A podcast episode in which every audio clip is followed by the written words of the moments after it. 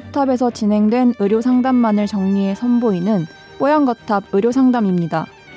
이번 상담은 2015년 9월 30일 뽀얀거탑 23화에서 방송되었습니다.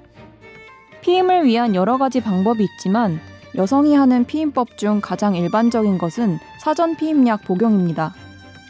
여성이 피임약을 먹는 이유는 단순히 피임 때문만은 아닙니다. 중요한 시험이나 여행 때문에 생리 주기를 조절하기 위해서도 여성들은 사전 피임약을 먹습니다. 그러다 보면 오랜 기간 동안 피임약을 먹는 경우도 있는데요. 사전 피임약을 장기 복용해도 건강에 문제가 없을까요? 오늘 뽀얀거탑 의료상담에서는 사전 피임약 복용에 대해 이야기 나눕니다. 뽀얀거탑에 사연을 보내주세요. 건강상담 해드립니다. tawo@sbs.co.kr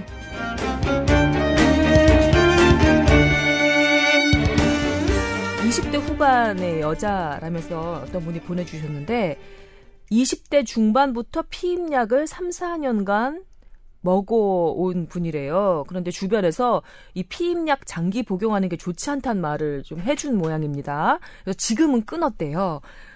근데 이분이 피임 목적도 있지만 생리 주기도 깔끔하게 관리되고 뭐 피부에 뾰루지 나는 것도 가라앉고 이래저래 편해서 꾸준히 먹었는데 피임약 장기 복용하는 미연 여성에게 혹시라도 이 약 복용하는 게 좋지 않은 게 있을까 걱정이 되신다고 합니다. 어떤 영향을 주는지 의학적인 지식이 궁금하다고 하셨어요. 예, 그럼 황 교수님께서 답변을. 네. 일단은 가장 먼저 이제 걱정들 하는 게 이제 담배를 피신다든지 어떤 그 심혈관계 질환이라 그래서 이제 고혈압이라든지 고지혈증이라든지 이런 게 있으신 분이 이런 이제 그 피임약을 장기 복용하게 되면 다리 쪽에 피떡이 생기기가 쉽습니다. 이거를 좀 어려운 말로 혈전? 이제 신부혈전증 해서 이제 그게 폐로 날아가기도 하고 머리로도 날아갈 수 있다. 그렇게 되면 이제 좀 안 좋은 일들이 생기는 거죠.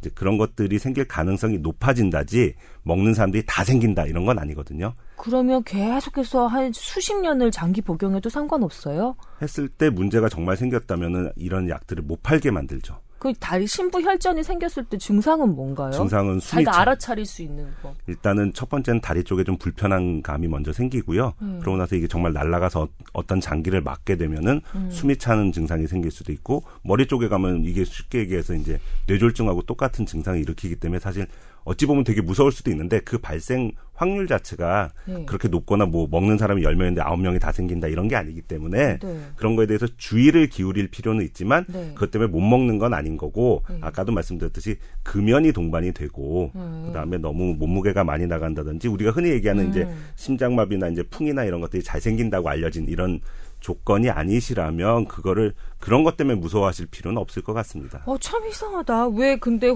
그 이게 사실 피임약이라는 게 호르몬제제일 텐데 말이죠.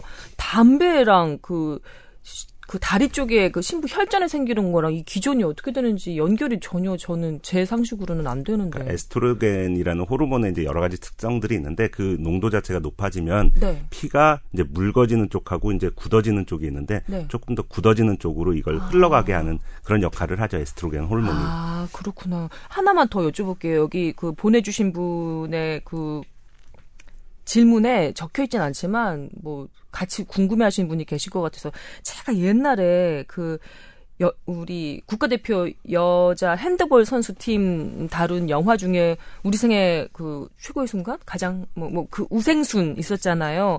거기 김지영 그 영화배우 김지영 씨가 분한 인물이 여성 핸드볼 선수인데 시합 일정을 맞추느라고 아주 오랫동안 그 피임약을 복용을 해와요. 근데 나중에 이 김지영 씨 부부가 애기 좀 낳아볼까?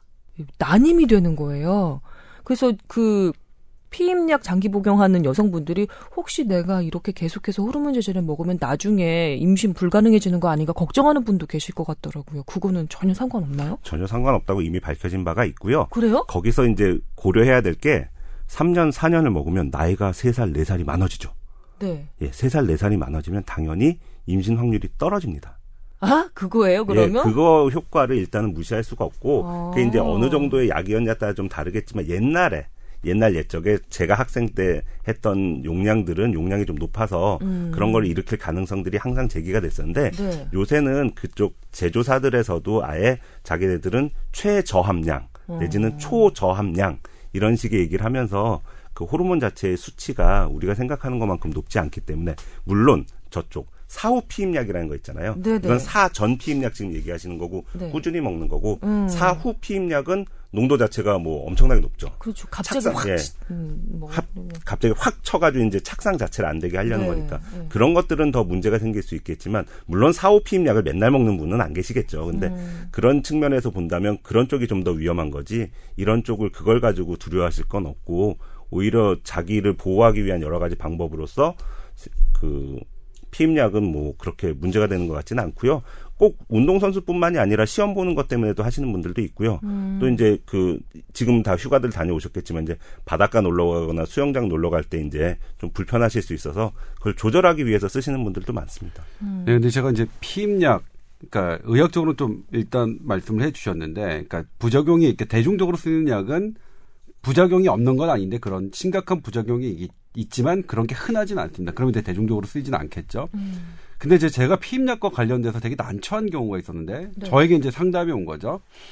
왜냐하면 이제 임신을 안 하실 목적 혹은 다른 그분 어떤 분은 방금 말씀하셨듯이 여름철 물놀이 네. 본인 일정 때문에 이제 피임약을 드셨던 분인데 임신을 했어요. 그 과정에 피임약을 먹었는데 근데 이게 이제 그러기도 해요? 아, 그럴 수도 있고. 약이 안 들으면 그럴 수도 있는 거죠. 근데 문제는 뭐냐면, 피임약은 임신부에게 그러니까 아이에게 기형을 일으킬 수 있어서 임신부에게 금기된 약입니다. X등급에. 이런 경우 어떻게 그러면? 그래서 이게 뭐냐면, 전문의분들만 산부인과, 제가 이제 우리나라, 그러니까 공식적으로 산부인과 학회도 질의를 했었는데, 공식적인 답변이 다 안 나왔어요. 제가 이제 5명의 산부인과 교수님, 그러니까 전문의들에게 문의했는데 뭐냐면 세 분은 죄송한 말씀입니다만 낙태를 권하셨고요. 두 분은 낮자 어쨌든 확률상으로는 정상일 확률이 훨씬 더 높으니까 나아보자라고 했는데 또 여기서 차이점이 어떤 게 있었냐면 여성 산부인과 전문의 선생님들은 전부 다 낙태를 권유하셨고 남성 산부인과 선생님들은 이제 했거든요. 그래서 제가 제 친구한테 물어봤어요. 이제 현직 제 학교에 그 교수로 있는 제 친구한테 그때는. 왜 그러냐 했더니 이걸 우리나라 여성들이 만약 기형아가 나면 모든 책임을 여성에게 하는데 그걸 왜 감당하느냐. 그래.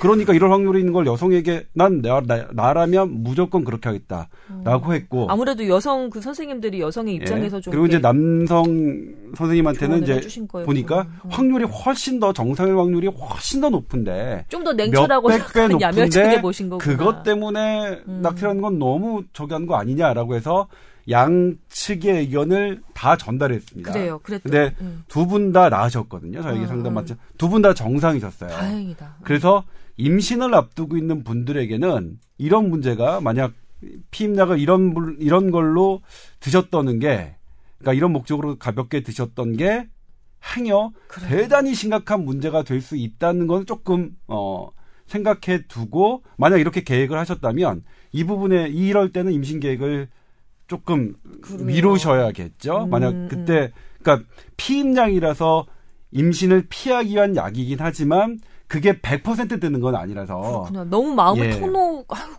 그러니까 이런 피임 같은 거는 남자들이 좀 그것도 확률이 100%는 아니니까요. 그런가? 예. 그래도 약보다는 남자가 하는 게 더 확실하죠.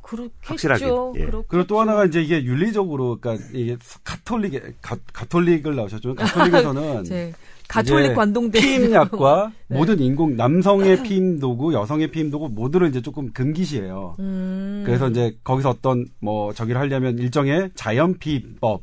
을 하는 것만 하는 건데 아무튼 근데 반대편에서 여성 측의 이제 권익을 위한다면 왜 그걸 확실하지 않는, 그러니까 자연 피임법은 확실하지 않고 확률이 가장 떨어지는데 그런 걸 여성에게만 하느냐. 그래서 사실 피임약 같은 경우에는 의학적인 문제 외에 또 이렇게 종교적인 그래요. 또 이런 종교적인 이런 윤리적인 인권적인 측면들이 여러 개가 있어서 걸려 있어서 사실 이거 피임약 아이템하는 게 상당히 어렵습니다. 기자로서는 상당히 어려운 부분이었는데. 그럼에도 불구하고 제가 이제 말씀드릴 수 있는 건, 그러니까 그렇게 많이 막 노심초사하면서 드실 만한 약은 아닌 것 같아요. 그 정도 일단 에비던스는 현대의학의 에비던스는 그런데 다만 임신과 그러니까 나의 출산 계획과는 철저하게 분리해서 사용을 하시는 게 맞다라는 생각을 제가 개인적으로 경험을 했기 때문에 그런 부분 좀 말씀드리고 싶습니다. 예. 저희가 성함을 말씀드리지는 않았지만 그래도 저희 뽀얀거탑을 이제 잘 들어주시는 분이라면 이 질문하신 분은 지금 듣고 계실 거 아니에요? 이 조동찬 의학 전문 기자가 지금 말씀해 주신 임신 관련 조언도 좀 새겨 들어보셨으면 좋겠고요. 그다음에 장기 복용 괜찮다는 말씀 우리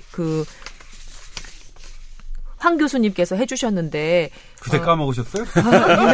제가 저 이름을 잘 못해 성함을 잘 못해서 근데 다리 느낌이 약간 좀 뻐근하거나 불편하거나 그런 게 좀 계속되다가 숨이 좀 차거나 뭐 이런 경우라면은 조금 좀 지켜볼 필요가 있을 것 같습니다. 보통은 피임약을 처방하시는 선생님들이 그런 부분에 대해서 검사를 하세요. 피검사나 이런 걸로 오래 드신 분들에 대해서는 다른 이상이 있는지 없는지 해주셔서. 그러니까 선생님하고 일정하게 병원을 다니시면서 그래서 드시는 분들은 그렇게 걱정 안 하셔도 될 것 같아요. 예, 저 대답이 좀 잘 됐으면 좋겠습니다.